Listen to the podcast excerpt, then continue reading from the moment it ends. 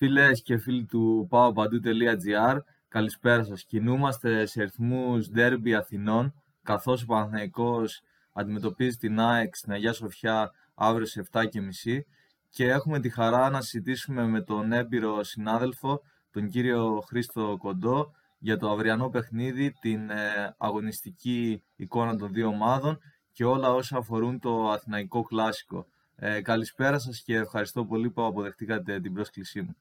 Καλησπέρα, χρόνια πολλά στους φίλους του Πάω Παντού. Καλή χρονιά να έχουμε με χαρές, υγεία και πράσινες επιτυχίες. Ακριβώς όπως το είπατε. Ε, για να ξεκινήσουμε από τα πιο χαλαρά, θα πάτε αύριο στο γήπεδο. Ναι, βέβαια θα πάω. Και έχω μεγάλη απομονωσία να πάω γιατί θα είναι σπουδαίο παιχνίδι. Το περιμένω να είναι ένα πολύ ωραίο παιχνίδι, ανταγωνιστικό με δύο καλές ομάδες. Και σε ένα καινούργιο γήπεδο το οποίο έχω μεγάλη περιέργεια να το ζήσω. Έτσι. Τα καινούργια γήπεδα είναι ένας μοχλός ανάπτυξης για το ελληνικό ποδόσφαιρο. Μακάρι Σίγουρα. Και εμείς, μακάρι και ο Πάοκ, να πάρει σειρά και ο Άρης, να φτιάξουμε όλοι καινούργια γήπεδα. Είναι ένας ασφαλής τρόπος αυτός να ανέβουμε ένα καλοπεδάκι παραπάνω και να παρακολουθήσουμε πιο ποιοτικό ποδόσφαιρο σε όλες τις εκφάσεις του. Σίγουρα, συμφωνώ και εγώ μαζί σας. Πιστεύω ότι οι υποδομές παίζουν σημαντικό ρόλο για την ποιότητα του ποδοσφαίρου στη χώρα και μιας και μπήκαμε στο 2023, αναμένουμε με μεγάλο ενδιαφέρον τις εξελίξεις σχετικά με τη διπλή ανάπλαση και το βοτανικό, να δούμε αν και ο Παναθηναϊκός καταφέρει επιτέλους να αποκτήσει ένα σύγχρονο δικό του γήπεδο. Εντάξει, και η ΑΕΚ πέρασε ένα Γολγοθά, μια Οδύσσια, έτσι, από έτσι. τότε που κρέμισε το δικό της γήπεδο αρχές της νέας χιλιετίας μέχρι τώρα που το χαίρεται. Έχουμε περάσει κι εμείς ως Παναθηναϊκοί τα ίδια και χειρότερα, να σου πω ακόμα. Αλλά νομίζω έχουμε μπει σε μια τελική ευθεία, είναι και προεκλογική περίοδος. Οπότε και στην κεντρική πολιτική σκηνή και σε επίπεδο τοπικής αυτοδιοίκηση. Οπότε νομίζω ότι λίγο από εδώ, λίγο από εκεί, κάποιες αγκυλώσει, κάποια προβληματάκια που θα παρουσιαστούν γιατί πάντα ναι, το ξέρουν να σου χτίζουν. Πάντα όταν χτίζει, κάτι σου βγαίνει πάντα στην πορεία. Νομίζω ότι θα τα ξεπεράσουμε και θα φτάσουμε στο σημείο να χαρούμε και εμείς το δικό μας γήπεδο έτσι, μετά από πάρα, πάρα πολλά χρόνια αναμονής. Α το ευχηθούμε, γιατί εντάξει και ο Παναγικός, όπως είπατε και εσύ, έχει ταλαιπωρηθεί. Και να πάμε και στο αγωνιστικό κομμάτι. Νομίζω μπορούμε να περάσουμε σε αυτό το ζήτημα. Ε, Πώς βλέπετε τον Παναθηναϊκό μετά τη διακοπή από το Μουντιάλ, Κοίτα να δεις. Κάθε ομάδα σε διάρκεια μια μακράς περίοδου που κρατάει 9-10 μήνες με πάρα πολλά παιχνίδια έχει τα πάνω και τα κάτω της. Ο Παναθηναϊκός έκλεισε καλά το πρώτο γύρο του πρωταθλήματος. Μέτρησε τότε 12 νίκες και μία ισοπαλία. Ακριβώς. Ένας απολογισμός που ε, ούτε στα όνειρα των πιο πιστών οπαδών του δεν μπορούσε να περάσει πριν από μερικούς μήνες ξεκινώντας το πρωτάθλημα. Όμως το είδαμε, είδαμε τον Παναθηναϊκό να είναι καλύτερο σε όλα τα παιχνίδια που έπαιξε στον πρώτο γύρο με Τσέλη στο 4 με τον Ολυμπιακό, όπου εκεί είχε χάσει τον έλεγχο του αγώνα. Στα υπόλοιπα παιχνίδια ήταν να κέρδισε εύκολα, ήταν κέρδισε λίγο πιο δύσκολα από πλευρά σκόρ. Ήταν σε όλα κάτω από τον αντίπαλο δεν είδαμε ούτε ένα αποτέλεσμα που να είναι κόντρα στη ροή του αγώνα. Αυτό ήταν μια μικρή δικαίωση για τον Παναθηναϊκό, ο οποίος πολλές φορές τα τελευταία ναι. χρόνια και ειδικά την περσίνη χρονιά ήταν η καλύτερη ομάδα στο γήπεδο, φαινόταν περισσότερο, πίεζε περισσότερο τι ευκαιρίε, αλλά με ένα μαγικό τρόπο δεν μπορούσε να πάρει το αποτέλεσμα για να μπορέσει να καρποθεί βαθμολογικά όλο αυτό που έχτιζε μέσα στον αγωνιστικό χώρο. Αυτό έχει αλλάξει φέτος. Βλέπουμε ότι ο Παναθηναϊκός μπορεί να μην εντυπωσιάζει σε κάποια παιχνίδια, να μην ανεβάζει πολύ ψηλά τον δείκτη της ποιότητας στο παιχνίδι του, αλλά είναι σαφώς καλύτερα από τον αντίπαλο και το αφεντικό του παιχνιδιού. Αυτό το είδαμε και στα δύο πρώτα παιχνίδια και στα τρία θα έλεγα, γιατί και με το Λεβαδιακό παρότι η ομάδα δεν ήταν καλά, και πάλι mm. καλύτερη σαφώς ήταν το Λεβαδιακό, δεν το συζητάει κανεί. Το είδαμε και στα τρία πρώτα παιχνίδια του δεύτερου γύρου. Ε, στα δύο πρώτα δεν είχαμε καλό αποτέλεσμα. Και αυτό γιατί, γιατί στο πρώτο έπαιξε με τη φωτιά, έχασε πολλές κλασικές ευκαιρίες. Με τον Ιωνικό. Με τελείωση το μάτς με τον Ιωνικό. Ένα ξερό σουτ στο 80 φεύγα και χάθηκαν δύο βαθμοί. Στο δεύτερο παιχνίδι με τον Νοφ, παρότι έπαιζε με παίχτη παραπάνω από το 8 λεπτό και πίεσε ασφιχτικά, είχε επίπεδα κατοχής σε ποσοστό 80-20. Ε, έπαιξε εκνευρισμένα, έπαιξε αγχωμένα, έπαιξε πιεστικά. Με χαρακτηριστικό ότι μια ομάδα όπως που έχει κατά μέσο όρο 13,5 σέντρες σε κάθε παιχνίδι πρωταθλήματος, εκείνο το μάτι και κάνει 55 τετραπλάσιες από όσες συνήθιζε κάθε φορά. Και αυτό γιατί, γιατί δεν είχε το καθαρό μυαλό και δεν είχε τον τρόπο να διασπάσει την καλά οργανωμένη άμυνα του που ήταν ταμπουρωμένη μέσα στην περιοχή. Στη Λιβαδία δεν ήταν καλός Παναγιακό, το είπε και ο Πέρες, ε, λίγο. Δεν, εμένα δεν μ' άρεσε μόνο από το 35 μέχρι το τέλος του πρώτου μικρόνου. Στα υπόλοιπα κομμάτια του διαστήματος του παιχνιδιού δεν ήταν καλός, δεν είχε συνοχή, δεν είχε ρυθμό, δεν είχε πίεση, δεν είχε συνεργασίες. Έχαναν οι παίκτες του πολλές προσωπικές μονομαχίες. Ένα άγχος έβγαλε. Ναι. Να τους κάνει, κάνει πολλές τελικές προσπάθειες, αν ήταν μόνο μία τουλάχιστον που ήταν η κλασική ευκαιρία. Αλλά εκεί η διαφορά ποιότητας είναι αυτή που έδωσε λύση. Έτσι, γιατί ε, πέτυχε το γκολ, είχε το δοκάρι, είχε δύο χαμένα τετ α τετ, άλλη μια πολύ καλή ευκαιρία. Άλλο ένα γκολ που δεν μέτρησε στις λεπτομέρειες. Ok, okay, δεν το πλήρωσε εκεί. Αλλά σε γενικές γραμμές θα έλεγα ότι τα δύο παιχνίδια που είδαμε τον Παναθηναϊκό έξω από τον τρόπο παιχνιδιού που τον έχουμε συνηθίσει είναι τα δύο τελευταία. Θα συμφωνήσω. Στην έπαιζε όπως πριν. Όπως πριν, όπως τον πρώτο γύρο. Απλά δεν το έκανε στο αποτέλεσμα. Ε. Πληρώθηκε λίγο σκληρά από τον νόμο του ποδοσφαίρου που λέει ότι η ομάδα που χάνει τις ευκαιρίες κάποια στιγμή θα το πληρώσει. Ε, είναι λογικό το εφορμάρισμα. Μέσα στη ζωή του ποδοσφαίρου είναι και αυτό. Δεν πας πηγαίνουν όλα καλά. Έτσι, έτσι, ναι. Λίγο και η κακοδαιμονία, λίγο η απροσεξία. Όλα αυτά δημιουργούν μια συνθήκη ικανή να δικαιολογήσει αυτές τις ε, αριθμίε. Οι γενικές όμως γραμμές σε 16 παιχνίδια πρωταθλήματος, το να έχεις 13 νίκες και 3 ισοπαλίες, είναι κάτι που το παίρνεις με τα μάτια να στο προτείνουν στο ξεκίνημα της σεζόν και δεν το συζητάμε παρακάτω. Ακριβώς. Και ο Παναθηναϊκός είναι μαζί με άλλη μια ομάδα, δεν θυμάμαι τώρα ποια μου διαφεύγει, οι μόνες αήττητες νομίζω σε όλη την Ευρώπη. Και είναι ναι, κάτι, Αυτό είναι ναι. κάτι που, ok, okay, το λέμε για να το πούμε, εντάξει, το πρωτάθλημα το δικό μας. Εντάξει, ναι. Προφανώς και. Είναι το βαθμό δυσκολίας Ακριβώς. πολλών άλλων πρωταθλημάτων, ειδικά στην Δυτική Ευρώπη. Οπότε δεν είναι να πεις ότι σημαίνει κάτι πολύ ναι, σημαντικό. Okay. Σημασία έχει η ομάδα να έχει αυτή την ταυτότητα που της έχει δώσει ο προπονητής, να είναι, είναι νομίζω πολύ διακριτός ο τρόπος που παίζει ποδόσφαιρο πάντα. Όσοι τον έχουν δύο-τρεις φορές, το αναγνωρίζουν με τη μία. Είναι ομάδα του προπονητή, είναι παίχτε που έχουν μάθει το πλάνο και το ακολουθούν. Ε, νομίζω ότι είναι σε καλό φεγγάρι. Δεν με τρομάζει το γεγονός ότι ξεκίνησε λίγο ε, άσχημα μετά τη διακοπή του πρωταθλήματος από πλευράς αποτελεσμάτων και εικόνα. Ε, πιστεύω ότι σε παιχνίδια ανταγωνιστικά όπου ο αντίπαλος θα προσπαθήσει να παίξει μπάλα και όχι να ταμπουρωθεί για να κλέψει το αποτέλεσμα, θα υπάρχει μια πρημοδότηση του Παναθηναϊκού υπό την έννοια ότι είναι μια ομάδα που ξέρει να παίζει καλά σε τέτοιες συνθήκες. Αρέσει πολύ να παίζει στο ανοιχτό γήπεδο. Είναι μια ομάδα που ζητάει την μπάλα στα πόδια της. Θα τη ζητήσει και η Άκη υποθέτω αύριο, να δούμε ποιος θα την πάρει, αν κάποιος επίτηδες θα την παραχωρήσει στον αντίπαλο. Όπως και να έχει, ο Παναθηναϊκός αν έχει τα χάφη σε καλή μέρα, γιατί εκεί κρίνονται όλα, ε, και μπορέσει και ελέγξεις το ρυθμό του αγώνα, είναι μια ομάδα που σε ανοιχτό και ανταγωνιστικό παιχνίδι μπορεί να δημιουργήσει ευκαιρίες. Το είδαμε και στην Τούμπα. Γενικά το βλέπουμε στα ντέρμπι. Τα τελευταία χρόνια ο Παναθηναϊκός είναι πολύ καλύτερος στα ντέρμπι από ότι στα παιχνίδια με ομάδες που ταμπουρώνονται. Και έχω αυτή την αίσθηση ότι ακριβώς επειδή έγινε μια πάρα πολύ καλή ομάδα, αυτό οφείλουμε να το γνωρίσουμε. Εξαιρετική από το ξεκίνημα της μέχρι τώρα. Έχει κάνει μερικά παιχνίδια πολύ ποιοτικά. Δείχνει ότι στην καλύτερη μέρα είναι ικανή να κάνει τα πάντα. Αν η ΑΕΚ λοιπόν μπει σε αυτή τη λογική να ρισκάρει, γιατί δεν έχει άλλο αποτέλεσμα πέρα από την νίκη, δεν την εξυπηρετεί η Σοπαλία. Η Σοπαλία θα μείνει στο συν 7. Ε, ναι, μετά την ήττα στα Γιάννενα. Ε, βέβαια, είναι δύσκολο να, να μην ρισκάρει η ΑΕΚ. Αυτό το ρίσκο, αν καταφέρει να εκμεταλλευτεί ο Παναγιώτο στο ανοιχτό γήπεδο και βγάλει καλές κόντρα επιθέσεις, ε, όπως το είχαμε δει στην Τούμπα, νομίζω ότι έχει τη, πολύ καλέ πιθανότητες να πάρει όχι απλά ένα θετικό αποτέλεσμα που λέμε την Ισοπαλία, ακόμα και την νίκη να πάρει και ουσιαστικά να σφραγίσει από τώρα σε μεγάλο βαθμό την τύχη του πρωταθλήματο. Έτσι ακριβώς.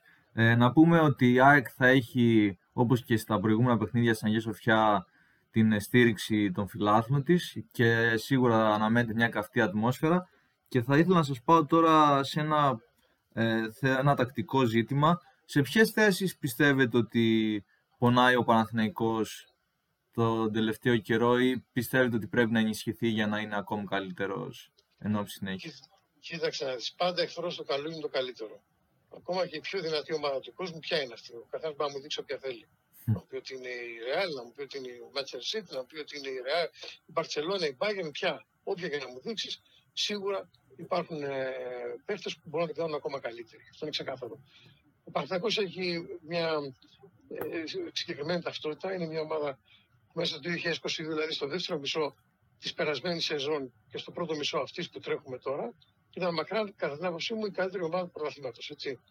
Ε, και ας μην μπόρεσε πέρυσι, γιατί είχε μείνει πάρα πολύ πίσω, να κεφαλοποιήσει αυτή την υπεροχή της στο δεύτερο γύρο και στα playoff με την κατάκτηση ενός ε, του τίτλου, μάλλον πήρε μόνο το κύπελο.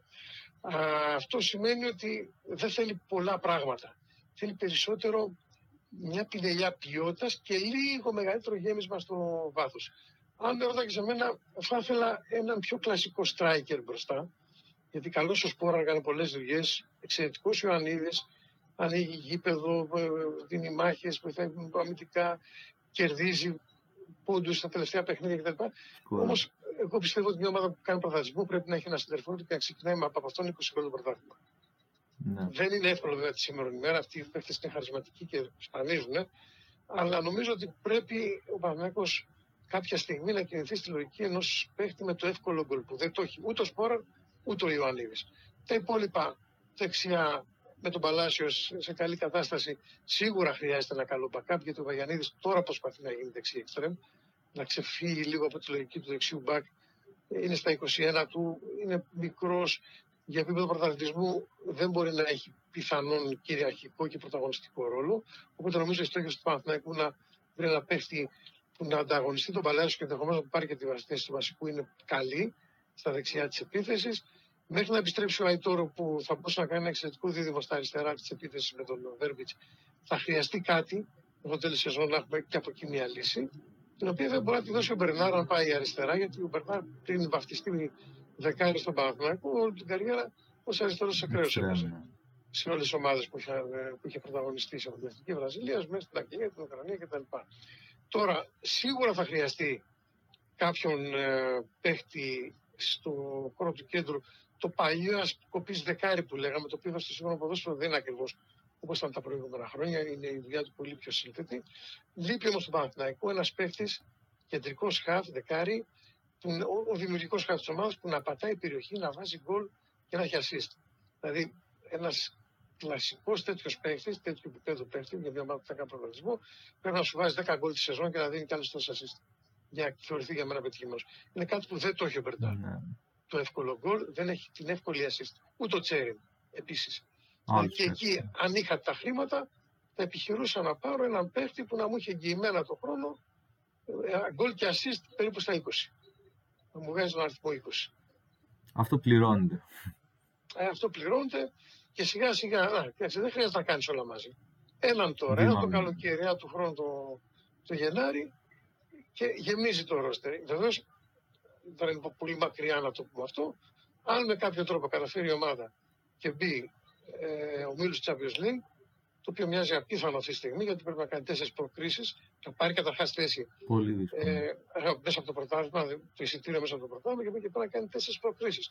Πολύ δύσκολο, αλλά επειδή Παναγιώ είναι για τα δύσκολα και εκεί που έχει φτάσει στην Ευρώπη και κάνει, κάνει, πετυχαίνοντας πάντα υπερβάσεις, μπορούμε να δικαιούμαστε να το περιμένουμε αυτό την ομάδα. Κάποια στιγμή θα το κάνει. Με τον Γιωβάνοβιτς όλα είναι πιθανά. Και στους ομίλους, βέβαια, τα λεφτά είναι διαφορετικά και η δυνατότητα ενίσχυσης είναι σαφώς πολύ μεγαλύτερη. Ναι, πάμε μετά σε άλλο επίπεδο. Ε, Μια και μιλήσαμε ατομικά για ποδοσφαιριστές που βρίσκονται αυτή τη στιγμή στον Παναθηναϊκό, ε, θα ήθελα την άποψή σας για τον ένα ποδοσφαιριστή που ήταν πέρσι στον Παναθηναϊκό, αλλά φέτος είναι στην ΑΕΚ, στην αυριανή αντίπαλο του Παναθηναϊκού. Και αναφέρομαι στον Κατσίνοβιτς. Βέβαια δεν θα αγωνιστεί γιατί παραμένει εκτός λόγω τραυματισμού. Αλλά θα ήθελα την άποψή σας για το αν τον θεωρούσατε ιδιαίτερα σημαντικό στον τρόπο εθνική του Γιωβάνοβιτς πέρυσι και αν πιστεύετε ότι είναι ένα υπερόπλο στα χέρια της ΑΕΚ, παρόλο που αύριο δεν θα αγωνιστεί, ε, όπως είπα και πριν. Και το Τσικατζίνο είναι ένας πάρα πολύ καλός ποδοσφαιριστής, δεν έχω καμία αμφιβολία. Στο κομμάτι που αγωνίστηκε, στον πρώτο γύρο του πρωταθλήματος, πιστεύω ότι αυτός και ο Αϊτόρ ήταν οι δύο πιο επιδραστικοί παίχτε της ομάδας τους σε όλη τη διάρκεια που ήταν μάχημοι και δυνατοί. Έτσι. Ήταν κομβικός για την ΑΕΚ ο Γκατσίνο, κομβικός ήταν μεγάλο τραυματιστή και ο Αϊτόρ για τον Παναθηναϊκό με δικά τους γκολ και assist στηρίξαν πάρα πολύ αυτό το καλό πρόσωπο που έβγαλε ο Μάθο στη διάρκεια του πρώτου γύρου. Η αλήθεια είναι ότι ο Γκατσίνοβι στο διάστημα του Παναθηναϊκού δεν ήταν τόσο επιδραστικός όσο ήταν στην ΑΕΚ. Του τέριαξε καλύτερο τρόπος παιχνίδι με τη ΑΕΚ, έβγαλε καλύτερη χημεία, απελευθερώθηκε γιατί βρέθηκε μια ομάδα που τον εμπιστεύτηκε, πλήρωσε τα λεφτά που χρειαζόταν, τον έκανε δικό του, δεν είχε δηλαδή το άγχος που έχει πάντα ένας δανεικός παίχτης που θεωρεί ότι η ημερομηνία λήξης είναι πολύ κοντά. Έρχεται δηλαδή για 4-5 ναι. μήνες και πάντα φοβάται, μην τραυματιστεί, μην αυτό, μην το ένα, ξέρεις, πάντα είναι λίγο πιο μαγκωμένοι οι ιδανικοί παίχτες. Ενώ όταν έχεις το συμβόλαιο και ξέρεις ότι είναι εγγυημένα μπροστά σου δύο-τρία χρόνια που σε έχεις συμφωνήσει με την ομάδα, είσαι πιο απελευθερωμένος και μπορείς να παίξεις καλύτερα. Δεν είμαι σε θέση να γνωρίζω στο 100% τι ακριβώς έχει γίνει. Υποθέτω όμως ότι σε ένα μεγάλο βαθμό έγιναν λάθος χειρισμοί, όχι τόσο πολύ από την πλευρά του Παναθηναϊκού, όσο από την πλευρά της ομάδας του. Υπό, υπό ποια έννοια ότι η Χοφενχάιμ όταν είδε ότι τον θέλει ο Παναθηναϊκός και ο Παναθυναϊκό είναι μια ομάδα που αρχίζει και πληρώνει. Γίνεται buyer club κτλ. κτλ. Ανέβασε πάρα πολύ την τιμή του.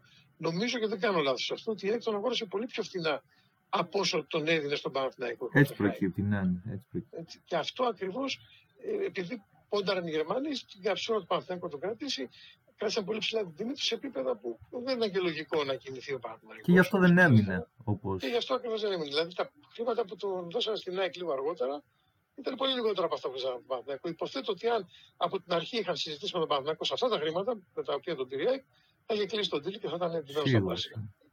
Σίγουρα. Είναι ένας ποδοσφαιριστής που τον, ξέ, τον ξέραν στον Παναθηναϊκό, τον είχαν στην ομάδα, τον ήθελε ο Γιωβάνοβιτς, αλλά θεώρησε ότι τα συγκεκριμένα χρήματα ήταν πολλά περισσότερα από την πραγματική αξία του ποδοσφαιριστή, γι' αυτό και αποφάσισε το κλαμπ να μην κινηθεί για την απόκτησή τελικά. Έτσι, η αγορά έχει κάποιους νόμους. Ένας νόμος είναι ότι όπου υποψιάζεται αυτός που πουλάει, κάψα από τον αγοραστή ότι θέλει, το θέλει πολύ, θέλει πολύ να κάνει κάτι. Πώ τώρα η αγορά έχει υποψιαστεί ότι ο Παναθυνάκο θέλει πάρα πολύ να κάνει κινήσεις για να κλειδώσει το πρωτάθλημα. Θέλει να ρίξει λεφτά στην αγορά για να το πιστοποιήσει αυτό το πράγμα. Αυτομάτως θα δεις ότι ανεβαίνουν οι τιμές. Αυτομάτως. Όταν καταλαβαίνεις τον άλλο, δηλαδή γιατί στην αγορά τώρα οι μάνατζερ και οι ομάδες δεν είναι τίποτα αφελής. Δεν, δεν, δεν υπάρχει σούπερ μάρκετ, τιμή σούπερ μάρκετ στο ποδόσφαιρο. Πόσο σούπερ μάρκετ, πόσο κάνει αυτό 10 ευρώ, δεν είναι 10 ευρώ και το πήρα. Με το που θα πα να δώσει τα 10 θα σου πούνε ξαφνικά, α, είναι 12 γιατί ξέρεις αυτό, εκείνο και ένας μάτζερ που τότε με το που θα πεις δίνω τα 12 σου λένε 14. Τι πώ φορές έγινε αυτό το πράγμα, πάρα πολλές φορές. Και ανεβαίνει, ανεβαίνει, ανεβαίνει πάρα πολύ τιμή σε σημείο που κάποια στιγμή λες: Αμάντε, παιδιά, stop. Έτσι. Το έχουμε δει αυτό. Ναι. Πανθέκο αυτή τη στιγμή ακόμα δεν έχει την άνεση να βγει και να πει ότι θα πληρώσω και χρονιά και κάτι παραπάνω, ρε παιδί μου, συνειδητά και δύο και τρία εκατομμύρια παραπάνω την αξία ενός παίκτη, γιατί πιστεύω θα τα βγάλω του χρόνου από μια καλή πορεία στην Ευρώπη. Ε, πρέπει να βρει λίγο το ρυθμό του και να μην είναι και το Αμερικανάκι της παρέας. Θέλει λίγο προσοχή και αυτά που πληρώνει στο περίπου αυτά να αγοράζει. Είναι πολύ σημαντικό αυτό το πράγμα γιατί ο κόσμος εύκολα ζητάει με λεφτά άλλου. Έτσι. Πρέπει να ξεχνάμε πάντα, μην ξεχνάμε μάλλον ε, ποτέ ότι τα λεφτά δεν είναι εύκολη υπόθεση σήμερα. Το χρήμα σήμερα είναι πολύ ακριβό. Και πρέπει όλες οι κινήσεις να είναι έξυπνες. Έξυπνες βόμβες. Ό,τι πληρώνεις να παίρνεις. Μη σου πω κινητήρια αξία. Να αγοράζεις λίγο πιο φθηνά και να κεφαλοποιείς αγωνιστικά στον επιστοτικό βαθμό αυτό που πλήρωσες. Έτσι ακριβώς. Εντάξει, βήμα-βήμα, γιατί ο Παναθηναϊκός τελευταία χρόνια και μόνο που είμαστε σε φάση να συζητάμε για πρωταθλητισμό, ενώ πριν δύο χρόνια ήταν, είχε βγει πέμπτος και, έβγαινε πέμπτος και έκτος στη βαθμολογίας, σίγουρα είναι ένα σημαντικό βήμα. Μα μην πάμε μακριά. Τα τελευταία χρόνια ο Παναθηναϊκός τελειώνει πίσω από τον πρώτο 30 και 35 βαθμούς. Ακριβώς, ακριβώς. Και 40, δηλαδή δεν είναι ότι το πάλευε μέχρι το σημείο και κάποια στιγμή κλάδα. Από την αρχή έμενε πίσω.